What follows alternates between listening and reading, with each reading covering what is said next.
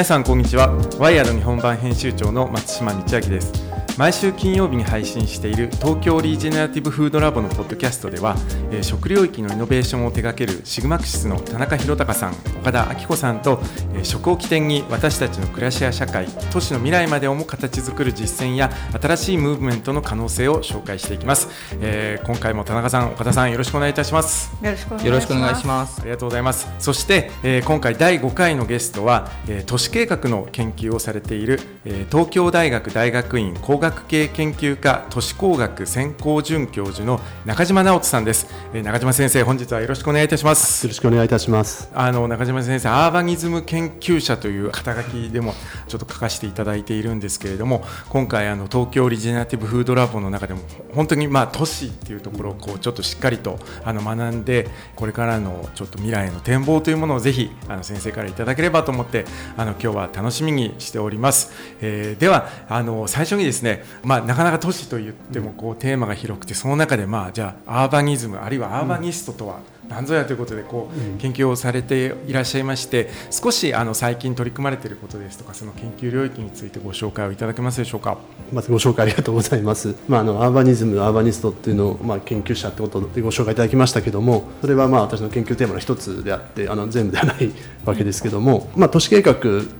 という分野っていうのはあの皆さんあの都市っていう中であのいろんな都市への関わり方があると思うんですけど都市計画っていうのは都市の中でも基本的にあの物的な環境といっていわゆるこう触れる環境ですね。つまりそれは建物もそうだし街路もそうだし広場もそうだしいわゆるハードな物理的なハードなあの環境をどういうふうに整えていくかっていうのが基本的な中心のテーマででもおそらく都市っていうのはもっと例えば人間関係あの社会環境であるとかあるいは経済環境とかいろんなあの多分切り口がある中であくまでその人々のいろんな生活の舞台をどういうふうに整えていくかっていうところに責任を持つのが都市計画という分野でしてだからあの私も都市計画で実はあの工学部っていうことになるんですけどものづくりの一応学部にあるのは、あのそのそういうまずあの視点を持ってるからなんですね。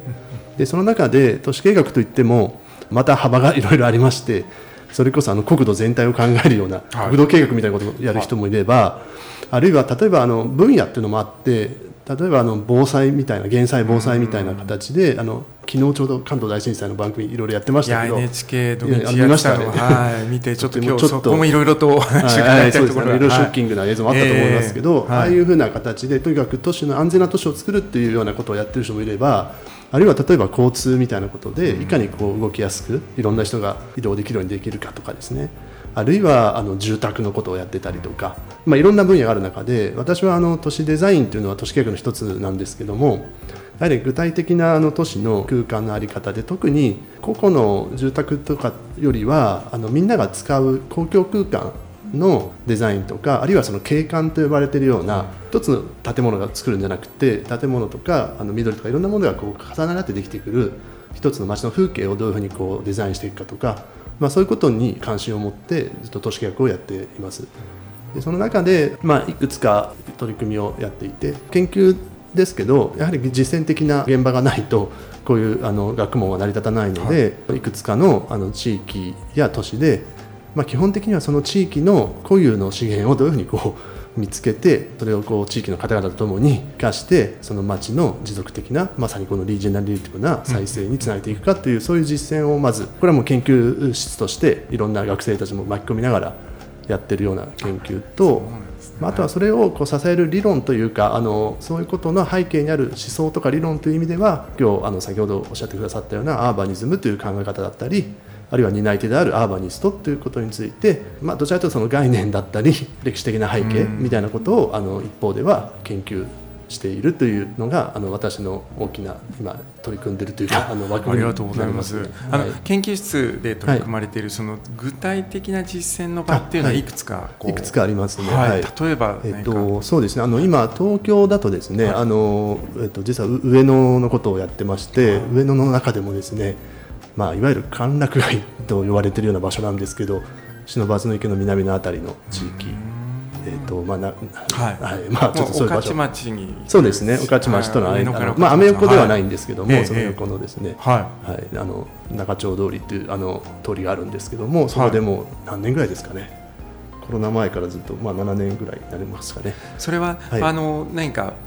僕すみません。あそこらあんまり明るくないんですけど、はい、その昔ながら的な街並みがうんぬんっていう話は再開発系の再開発も今あるんですけど、どちらかというとですねあのもともと非常に古い加害から始まっているような場所ですけどその後あのいろんな飲み屋さんとかが出てでたくさんスナックができて、うん、でその後風俗店がたくさん入ってきてみたいな場所なんですけどもともとのきっかけはあの町の方々が、まあ、ずっとこう風俗店がやっぱりこうガッと増えてあった時代があって、まあ、それがやっぱりちょっとこの町のこれからにあのちょっと問題であるということで、はい、それに対してじゃあそうじゃない新しい町の在り方を考えようという時に実はスナックっていうのがあの上の方にこうざーっとこう雑居ビルの上にたくさんあるんですけど、はい。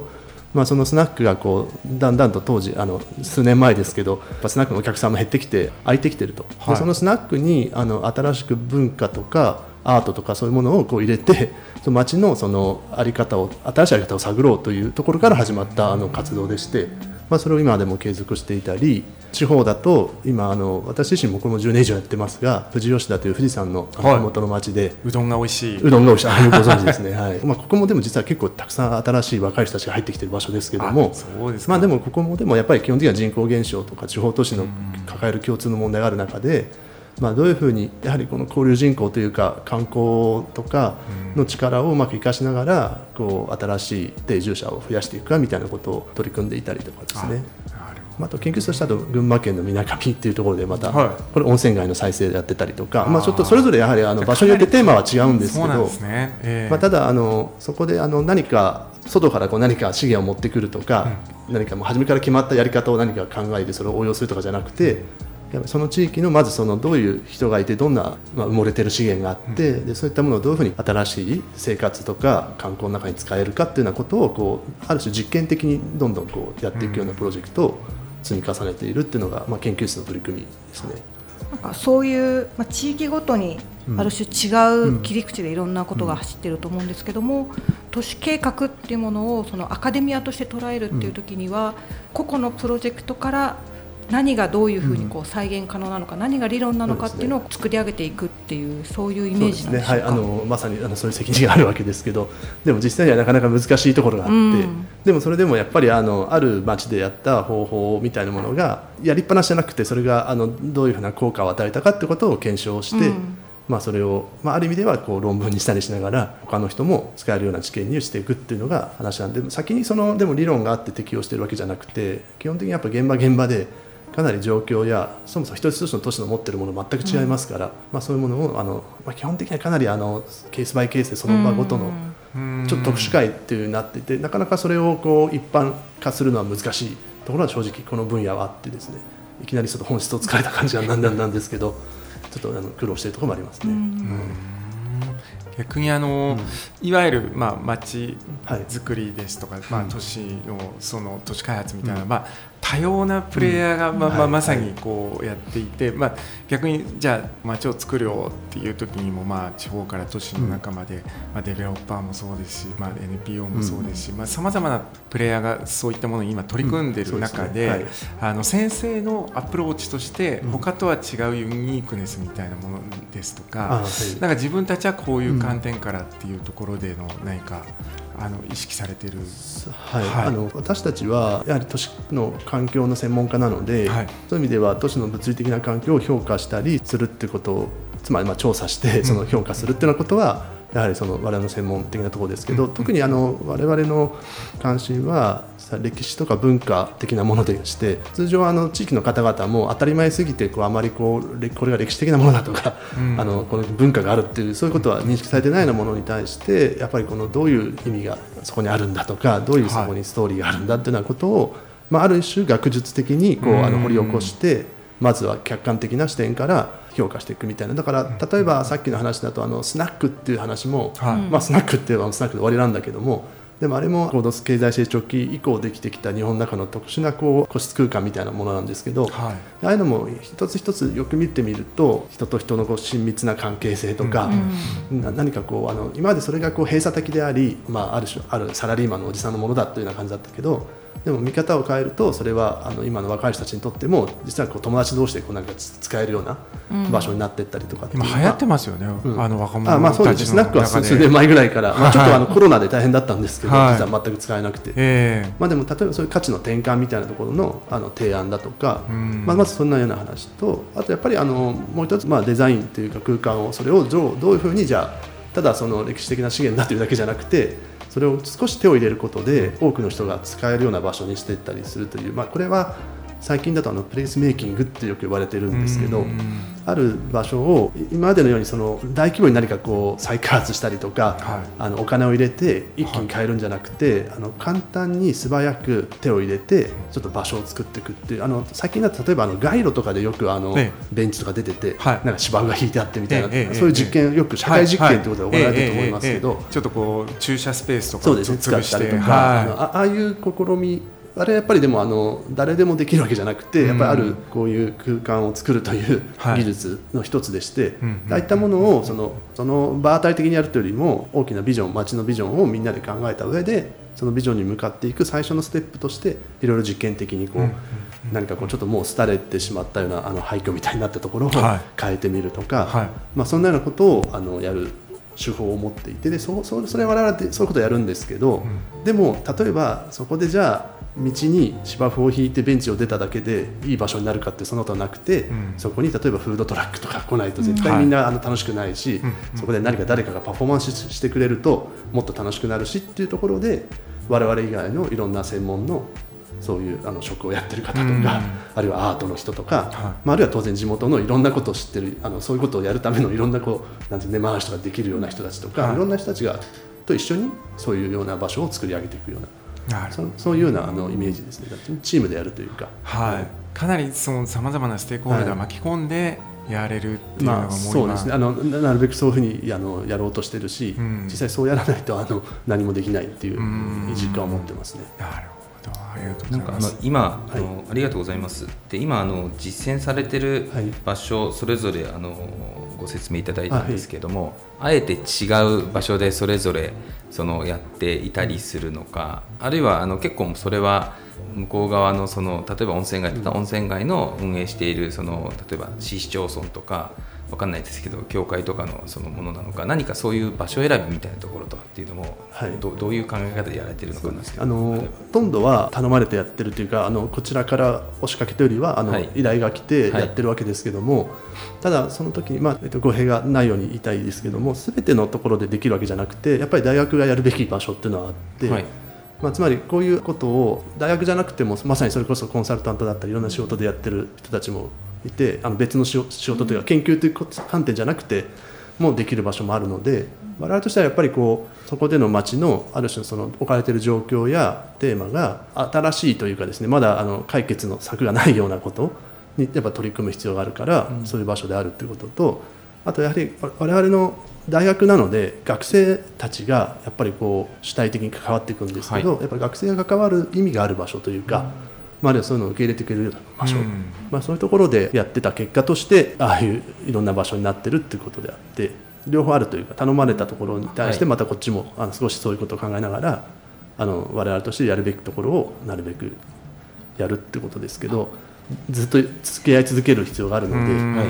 まあ、そういう意味ではあのだんだんとなんか当初の初めはそうだったけどあのなんかだんだんとちょっとなあなあになってきたりとか、いろいろあるんですけども。まあ、一個が手離れがあのいい意味で悪いというもちろんあの我々の考え方としてはあの最初もちろん我々が外の人として入るからこう外の人がいるけど最終的にはそこの中の人たちの中だけで動いていくといいので、はい、ある何年間かしたら我々がいなくなるのが一番いいんですけど、つい我々もあのその人間関係あのなんていうかその街で知り合いができて楽しいとか、なんかいろいろこうつなげていく方がいいねってなってずっと付き合い続けてしまうというかお世話になり続けてるってところもあるんですけどまあ、本当はあのそのアーバニストの話もつながりますけど、はい、その地域の中に必ずそういうあの初めからそういうふうにあの動く人もいるし我々が入った中でこう刺激を受けてこう自分でやるようになっていく人もいてで最終的にはその人たちが街を本当動かして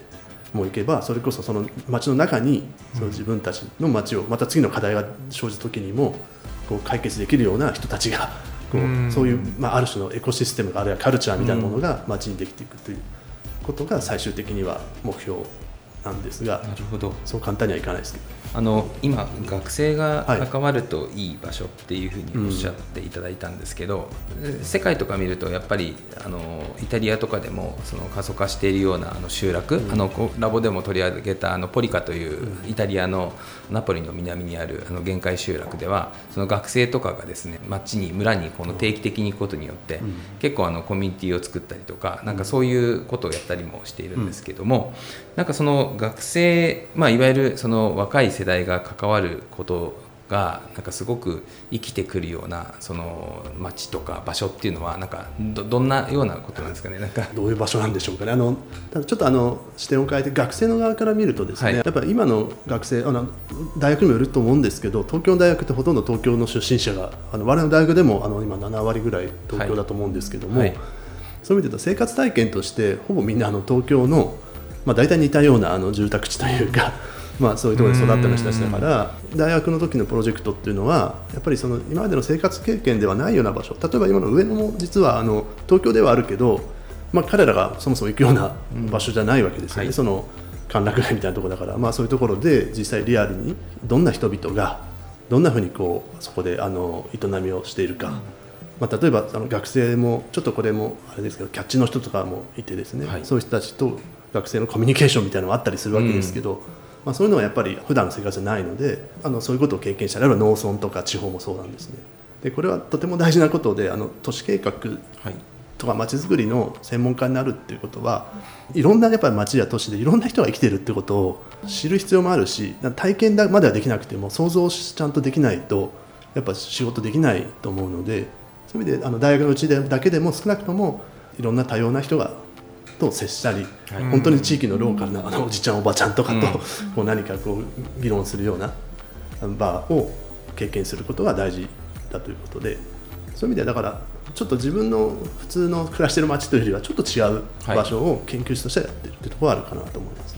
自分が学生の頃はそういう学部ではなかったので結構自分があの生き慣れたところにしか行けなくて若い時から関わりしを持てるともちろんあのプロジェクトの期間だけのつながりかもしれないですけどなんか結果的にはそこが新しいその関係人口にもなっていくみたいなそうです、ね、そういうなんか良さはすごいあるのかなというふうに、はい、学生たちも実際あの卒業した後も、はい、私たちとか返さずに、はい、もうつながってずっとその遊びに行き続けたりとか。そういうふうにやっぱり関係人口になってるところはあると思いますね。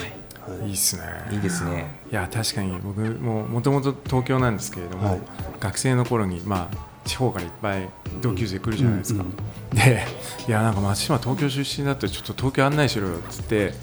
でもなんか実は上野公園とか、ほとんど行ったことなくて、なんか浅草寺とか浅草とか、全然知らないって言ったらお前本当に東京なの？って言われたことがあるぐらい東京もすごい分断しますよね。はい、それもありますね。もうでも本郷と駒場で多分東大もつってもまた全然生活圏違いそうですしね、そうですね。先生にお伺いしたいのがあの、まあ、そういう意味で今のその都市開発ってちょっと規模をどどのぐらいにこう焦点合わせるかっていうのもあると思うんですけど例えば今こう収録しているコンデナンスとは渋谷にあるんですけれども、まあ、渋谷ものすごいこう工事がこう進んでいて、なんていうんでしょう先ほどね一番最初におっしゃっていたような、その物理的なものをこう作っていくこうデベロッパー的な都市づくりとじゃあそこにこうソフトをこう入れていくようなそのアーバニズム的なこう動きとっていうのは今この2023年はどういう拮抗状態になってるのかというか、結局やっぱりあの問題意識としては、もういくらデベロッパーの人が大きい都市で、いやこここういうの作ってこういう施設入れてここでもう人々が交流してここから文化が生まれるんですって言ってもいやなんかそれはどこに生まれてるんだろうっていうのをこうどうしてもこう思ってしまうというか、まあ、成功例もあるかもしれないけれども死死類類もあるっていうことをこう思っている中で、それ先生はどういうふうに今のこの状況をご覧になっているかなっていうあの多分今おっしゃったのが的確な分析かなと思うんですけどおそらくまあまず 2, 2極に分化してしまっているところがあって。まあ、渋谷もだから当然この駅の周辺とかこの辺はまあ大手鉄道会社であったりディベロッパーまあ、それはディベロッパーとなって、これってもうなんていうか普通に渋谷で仕事してる人とかにとってみたらあの全然関わりしろがないというか、はい、なんかこれ自分たちが何か分かんないところでもう進んでるってことですよね。もうちょっぱりまたあの通路が変わっちゃったりとか 全然別にこちらの意見と関係なく進むじゃないですか。はい。でも一方ででも渋谷もちょっとこう裏側に行くと、やっぱりこうちょっと若い人たちが新しいお店を始めてる場所とか、身近なある種あの自分はまあやるかやらないかは別だけどでもそんなに遠くない距離であのなんかこう同じような人たちがこう営みをやってるような場所もあって、でそれが渋谷でもこう、まあ、ある種併存してるんだけどあんまりこう関わりがないような形。でこれもどこの街でもそうでそういう大手のとか資本が入ってでこれもかなりグローバルなあの動きの中で投資が入ったりして、すごい価格の中で、当然あのそのそういうプロジェクトだからそんなにリスクも取れないところもあって、まあ、ある種定番もののなんていうか、あのテナントが入ってきたりとかっていうので、まあ、ある種そこそこぐらいのレベルの、まあ、そういうのがたくさん出てきている。一方ででもやっぱりちょっとその周りではそうじゃない動きがあるっていう、まあ、その動きはまあずっとこの20年ぐらいそんな感じになっていて、だけど最近でもやっぱりこの大きなディベロッパーというか開発の方でもちょっとやっぱり何か出し尽くしたというかななんていうかちょっとこうやっぱり新しいことやらないと、事業としても難しいし、という中でなんかやっぱりそのちょっとその周りに目を向けた時のそのボコボコしてきてるいろんな動きをどうやってこう大きな開発の中でもうまく一緒にできるだろうかということはいくつかあの、取り組みが始まってるんじゃないかなと思ってまして、まあ、東京だと例えばあの丸の内はまさにあの大そうですよね、ストリートそうストリートの話とかの中で今あのちょっとこれ私もあの最初の時点で関わってきてるんですけど、アートのアーティストたちをあの、特に有楽町の再発なんですけど、新有楽町ビルのところそうですねそうああいうのはもうギャラリー作って、そうです。だから、はい、今までやっぱり丸の内ってあのああいうアーティストの人たちからしてもとても自分たちの街じゃないし、うん、そもそもそんなアーティストが入れるような賃料の場所じゃないみたいなところではい、でビジネスにとってもアーティストの関係ってあんまりこうなかったというか、特にその注目しなかったけど、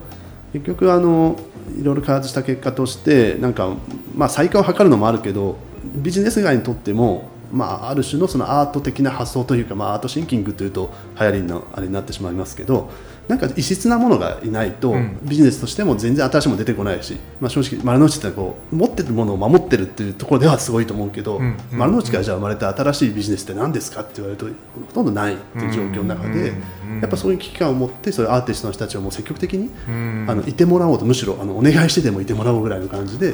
取り組んできててでそれが、まあ、アーティストにとってもまあ、あのいろんな思いはあるしあの人によってはそういうところに取り組まれたくない人はもちろん来ないけどでも何かあのアートの世界を広げたいと思ってるような人たちがそういうところにわざとこう来てでいい反応が今起きつつあったりとかっていうのがあったり、はい、あるいはあの歌舞伎町ですかねあとはね東急の歌舞伎町タワーもなかなか、はい、あれもいろいろ賛否両論ありそうですけど、ええ、でもやっぱりあそこでああいう東急が開発しようと思うことはまずすごいことで、やっぱりなかなか歌舞伎町ってやっぱああいう文脈があるから、結構難しいところを、まあ、ああいう形でかなりあのインバウンドの方向けのかなりあの高級ホテルになってますけど、足元完全にエンターテインメントのコンテンツをバッと入れて、でそれをうまくこう歌舞伎町はもともと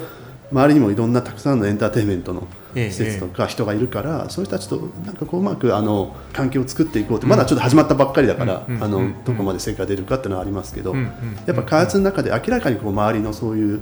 こまごまとしていた、まあ、うごめくカオスみたいなものをちゃんと開発の中でも考えて、ね、でお互いウィンウィンの関係じゃないと絶対、あの周りのそういう人たちはあのすぐ拒絶するし、はい、なるからそこはしっかりとこう関係を結ぼうみたいなそういう少し開発の姿勢としてはそういうものが少しずつ出てきてて、はい、それはちょっと新しい傾向かなっていう意味ではさっきのご質問でいくとちょっとこう両者が今までもあの開発の中にこう美術館入れたりとかなんかアートの作品で置いたりとかあるけど、もうちょっと本質的な意味で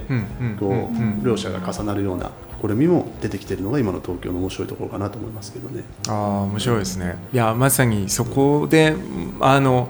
まあ今日後半も続くと思うんですけど、はい、まさに食っていう意味でもそういうことができないかというか、うん、まあ、例えばもう本当某デベロッパーみたいに、まあ、多くはそうだと思うんですけれども、うん、まあ、施設作って建てて、その中にレストラン入れても、その中だけで完結するようなこう作り方ってもうずっと続いてきた中で、でもまさに食っていうのもそうですけど街にも広がっているっていうものを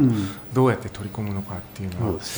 その東京のお話を聞きながらこういうその街を作っていくっていう話になった時に結構今東京オリジナリティフードラボでもやっぱりあの不動産とかディベロッパーの名前が出てくるとは思うんですけど、そもそもこういうそのそこにいる人とその街がまあ融合しながらあのまさにそのアバニスト的な考え方で進化してる街とか村ってあの海外とかだとやっぱりすごくあったりするのかなとかちょっと分かんないんですけど思っていてなんかその時に分かんないんですけど住んでる人と街なんですけど例えばそこに結構観光客が来て、うん、その人たちがフィードバックをすることによってだから街の景観は潰さないようにしようとかあのヨーロッパとかだったらすごい街のあの細かい色とかまでそのすごい行政が指導するみたいなことをあの世界遺産の番組とか見ながら、すげえってこの色一つも全部景観担当がいて見てるみたいなのがあるんですけどなんかそういうその先生の中で世界を見た時に最先端の動きもさることながらなんかものすごいその新しい街づくりのなんか参考になるようななんか都市とかっていうのはどこかにあるのかベンチマークにしてベンチマークにしてなんか歴史的にはそのアバニズムの歴史みたいなので、全部いろんなヨーロッパアメリカってお話を拝読しましたけど今ベンチマークにされてるような、ね、東京というところとを考えると、はい、そんなにあのモデルとなるとしてそんなに多くはないと思うんですよね、はい、あのこんだけの規模の大都市でで東京自体が、まあ、正直あのむしろモデルとされるぐらいの非常に面白いあの都市だと私も思っているので別にもう世界中から都市を見て選ぶとかそういうことはできないから自分の付き合いがずっとあるところでいくと私はずっとニューヨークの研究をしているので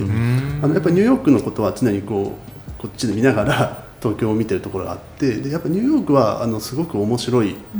街だなと。特に東京と似てるところもあって、はい、中心マンハッタンとかだと本当に歩ける街ですし、うん、公共交通もあってでたくさんの人が来て楽しんでいるけどでも一方でやっぱりこうニューヨークの個別のこう界隈のすごい強い力がしっかりと残ってたりすると。でニューヨークはでも東京と若干違うのはメリハリが大変効いていてニューヨークってご存知だと思うんですけどあの、はい、マンハッタンでいうと南の方と、まあ、ミッドタウンにこうバーッとスカイスクレーパーありますけど、はい、例えばその間の部分ってほとんどない場所ってあれ逆に全部歴史地区になってて、はい、まさにあの先ほどおっしゃったようなあのかなり厳しい規制の中で、はい、あのもう歴史的なものをそのまま残している場所なんです。よ、うん、それがもう東京で言えばなんか港区全体はもう歴史地区だみたいなぐらいにこうなっていて、でその周りの千代田区と、まあ、新宿にバンと立ってるみたいなそういうのがあってでそれでメリハリをしっかりして。うんでしかもまあニューヨークのだからその歴史的なものを抑えているところの上のこの容積みたいなものをむしろこっちに載せることで抑えると開発できなくて、で抑えた分あのやっぱり負担がかかるわけですけど、はい、それをその別の場所にこう開発する権利を与えることで、うん、保全の方にもこうお金が回るようになって、うん、そういう仕組みがあるんですけど、まあ、そういうことでかなりこうしっかりとこう都市をなんていうかな守るべきところともうどんどん新しいことやるべきところをこうかなりやって。で今ハドソン川沿いの方とかも相当、そうですね。でも川沿いも全部今でもハイラインそのものはあの極めてこう非常に都市の記憶をうまくこう生かした、ある種のあのニューヨークが発展してきた20あの場合は20世紀前半ぐらいのものですけどもそういうものをうまく現代的にやってるからこそ面白くてあれが新しい単なるあの高架のガイドだったら多分そこまで多分あの話題にもならないんですけど、やっぱ物語があるわけですよね。はい。でそういうのをうまく生かしながらでも新しいものにしてると、でメリハリをつけてるっていうのを考えると、東京はちょっとそこは弱いところがあって、はい、なんかあのそのメリハリの具合が全然なくてもかなりあの超高層とその本来あの例えば町屋みたいなのがあって残したいなと思うものがもうごちゃごちゃになって、うん、基本的には全体がもう開発ができるような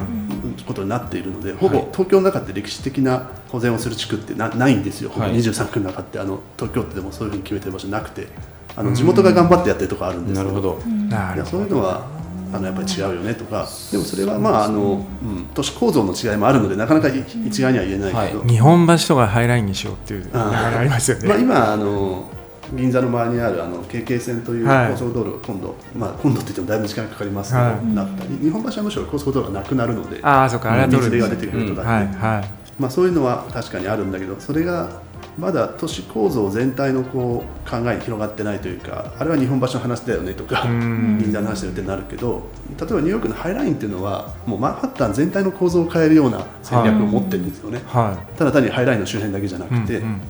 だからそういったようなところはなかなか東京って弱いというかですねあの都市計画の専門家でさえも東京の例えばこういう中でどういう今ビジョンでこう都市開発が動いてるのかって言われても、うん、あの東京という単位では東京というか例えば23区の単位というのはなくて、はい、結局あの各区ごとになってたりあるいはもう個別の再開発事業はもう個別のけそれだけでこう完結できるような形の制度になっているので、いまいちこう東京はどこへ向かっているかっていう全体像が常にない世界がブランドデザインを描くのは誰なのかっていうことなんです、ね、でもそれをね外部の人は面白いっていう人もいるわけで、逆に予定調和じゃなくて、東京ってなんかいろんなところでいろんなことが起きててなんか全体像がよく分かんないけど、でもなんかパッチワークでいろんなものが集まって面白いという人もいるので。なかなかあの一概にこうあくまで比べた時に違いがあるってことであって、はい。はい、何がいいかどうかは最終的にはそこで暮らす人たちが幸せであればよくて東京でも別にあの全体像なくたってみんながいいと思ってればいいわけですけど、うん、なんかちょっと今のところ、はい、あの少しアナロジーがパッと思いついたんですけど、日本の企業とすごい似てるなと思って日本の企業ってあのパッチワークで私がいたあのハイテクメーカーとか見てきたメーカーも多くの方がいやうちは中小企業の連合体ですよって皆さん。おっしゃられて、で全体の戦略はあるようでないようでただなんかすごいハイレベルのミッションあるんだけどもそのそれぞれが、まあ、中小のあの中で切磋琢磨してあの最適化を求めるというのが結構日本の、まあ、お家芸であり強みだったんですよね昔はあの高度経済成長期とかそれであの市場が成長した時が良かったと。でなんかそのただ実際にそこの変革期にそのそういうそのそれぞれの事業部がそれぞれやると非効率だから変えようって言ってもなかなかその DNA って変わらなくて、いや街も結構一緒だとすると。なんかこれって日本が前提条件として考えないといけないことなのか なんかなんでニューヨークできたのかなとかあのなんかそんなちょっと示唆をあのいただいてあのここでちょっと議論は尽くせないと思うので、はいなんかなんか企業だと多分本当にね、でも各企業がその利益を求めるので各企業がイノベーションしていかなきゃみたいな話になると思うんですけど、僕なんかそのワイヤードやっていると、もうそれこそ都のレベルから、もう市市区のレベルから各デベロッパーのレベル、みんなが例えばあのイノベーションセンター作りたいんですけど、っていう話を来るわけですよね、うんうん、そうするともう本当にこれじゃあ一体いくつできるんだっていうかこれ全員がそれなんかあらゆるところでそれ目指してるのって本当に正しいのかどうかみたいなやっぱり考えちゃうところもあって。なんかそこでもやっぱりまあ東京っていうだけでも、まあ、それこそ本当にグランドデザインの部分から、じゃあもう上野のこのこの部分この界隈のここみたいなところまでってもう本当にその資材自体もこうあの変わっていくと思うんですけれども、まあ、ちょっとその中で、まあ、あのもう一度その東京オリジナリティブフードラボということで、ここからどういうふうにこう実装していけるのかというのをぜひあの後半にね引き続き、はい、はい、あのお伺いできればというふうに思います。一旦こちら前半の方はこれで始めということにさせていただいて、えこちらですね毎回あのフードイノベーションニュースというのを最後にお届けしています。うん、えー、こちらあのゲストの方々ですとかまあメンバーから、えー、食関連のそのニュースとかおすすめとかをこう紹介していただいているんですけれども、えー、中島先生が、えー、最近気になっていること注目していることをぜひ教えてください。あの家の本棚から2冊持ってきましたありがとうございます。一つは皆さんも知らないと思うんですけど「あの自由時間新時代」という本で津畑修一さんってこれあの80年代に出た本なんですけど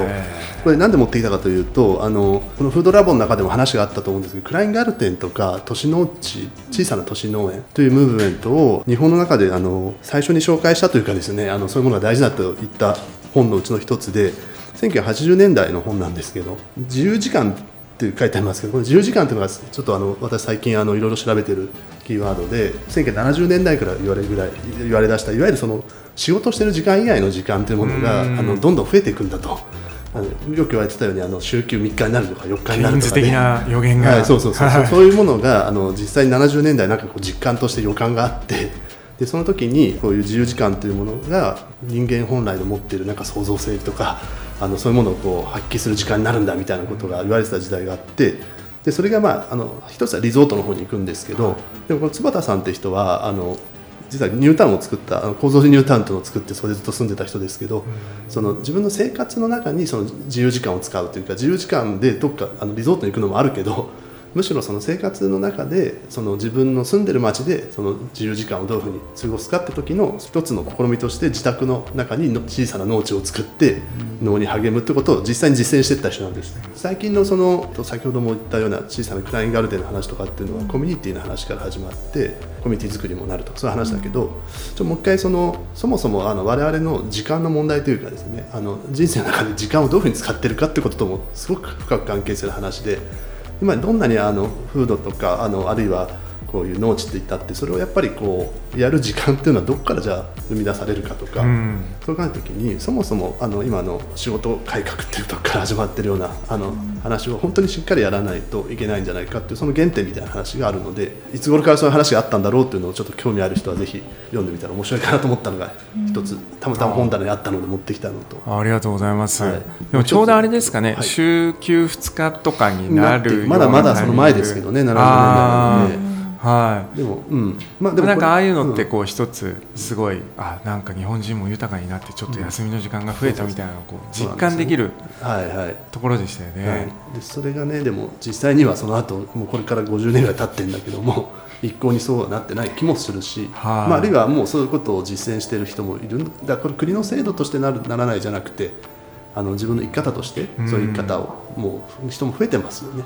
自由時間っていうのが一つ、えー、ありがとうございます。もう一つだけ持ってきたので、はい、あのワインスケープですけど、あのまあ、食というのですぐ思いつくついたのは、はい、この本大変面白い本というかあの学術書なんですけど、はい、あのフランスのあのワインスケープあのいわゆるワインを作るワイン畑をどういうふうにこの都市計的にあの保全していくかっていうことの本なんですけど、あの食の話っていうのは景観の話ともかなり結びついていて、まあ、日本だと文化的景観って言い方がありますけどいわゆるその食堂を生み出しているその例えば美味しいワインはやっぱりしっかりとした美しい景観のワイン畑が生まれるという、まあ、あの必ず生まれるわけじゃないんだけどもそういう関係もあって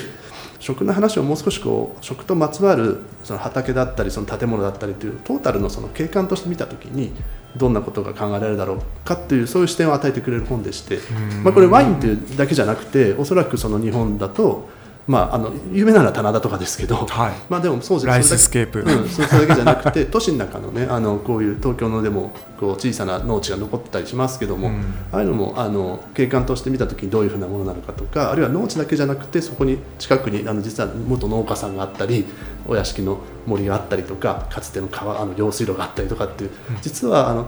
トータルでこうシステムとして、うん、あのこういう脳が成り立ってたところがあってでそれが今でも景観の中に読み読もうと思えば読めるというかあの、はい、でそういうのが手がかりとなってもしかしたらその地域ならではの脳の若い風景の再生とかあるいは新しい脳の風景を考えていくみたいな手がかりになるのかなと、はい、でそれは単なる農農地の問題だけじゃなくてやっぱ地域全体の景観として考えていく必要があるんじゃないかということにつながるので。まああのまあ、私の先輩の本なので紹介しているところもあるんですけども面白い。ありがとうございます、はい、えー、自由時間新時代とワインスケープですね、えー、中島先生ありがとうございました、えー、来週金曜日に配信する後編では、えー、 regenerative な暮らし社会都市へと向かう next step を模索していきますので、えー、次回も楽しみにしていてください、えー、田中さん岡田さんも、えー、ありがとうございます。ありがとうございました。ありがとうございました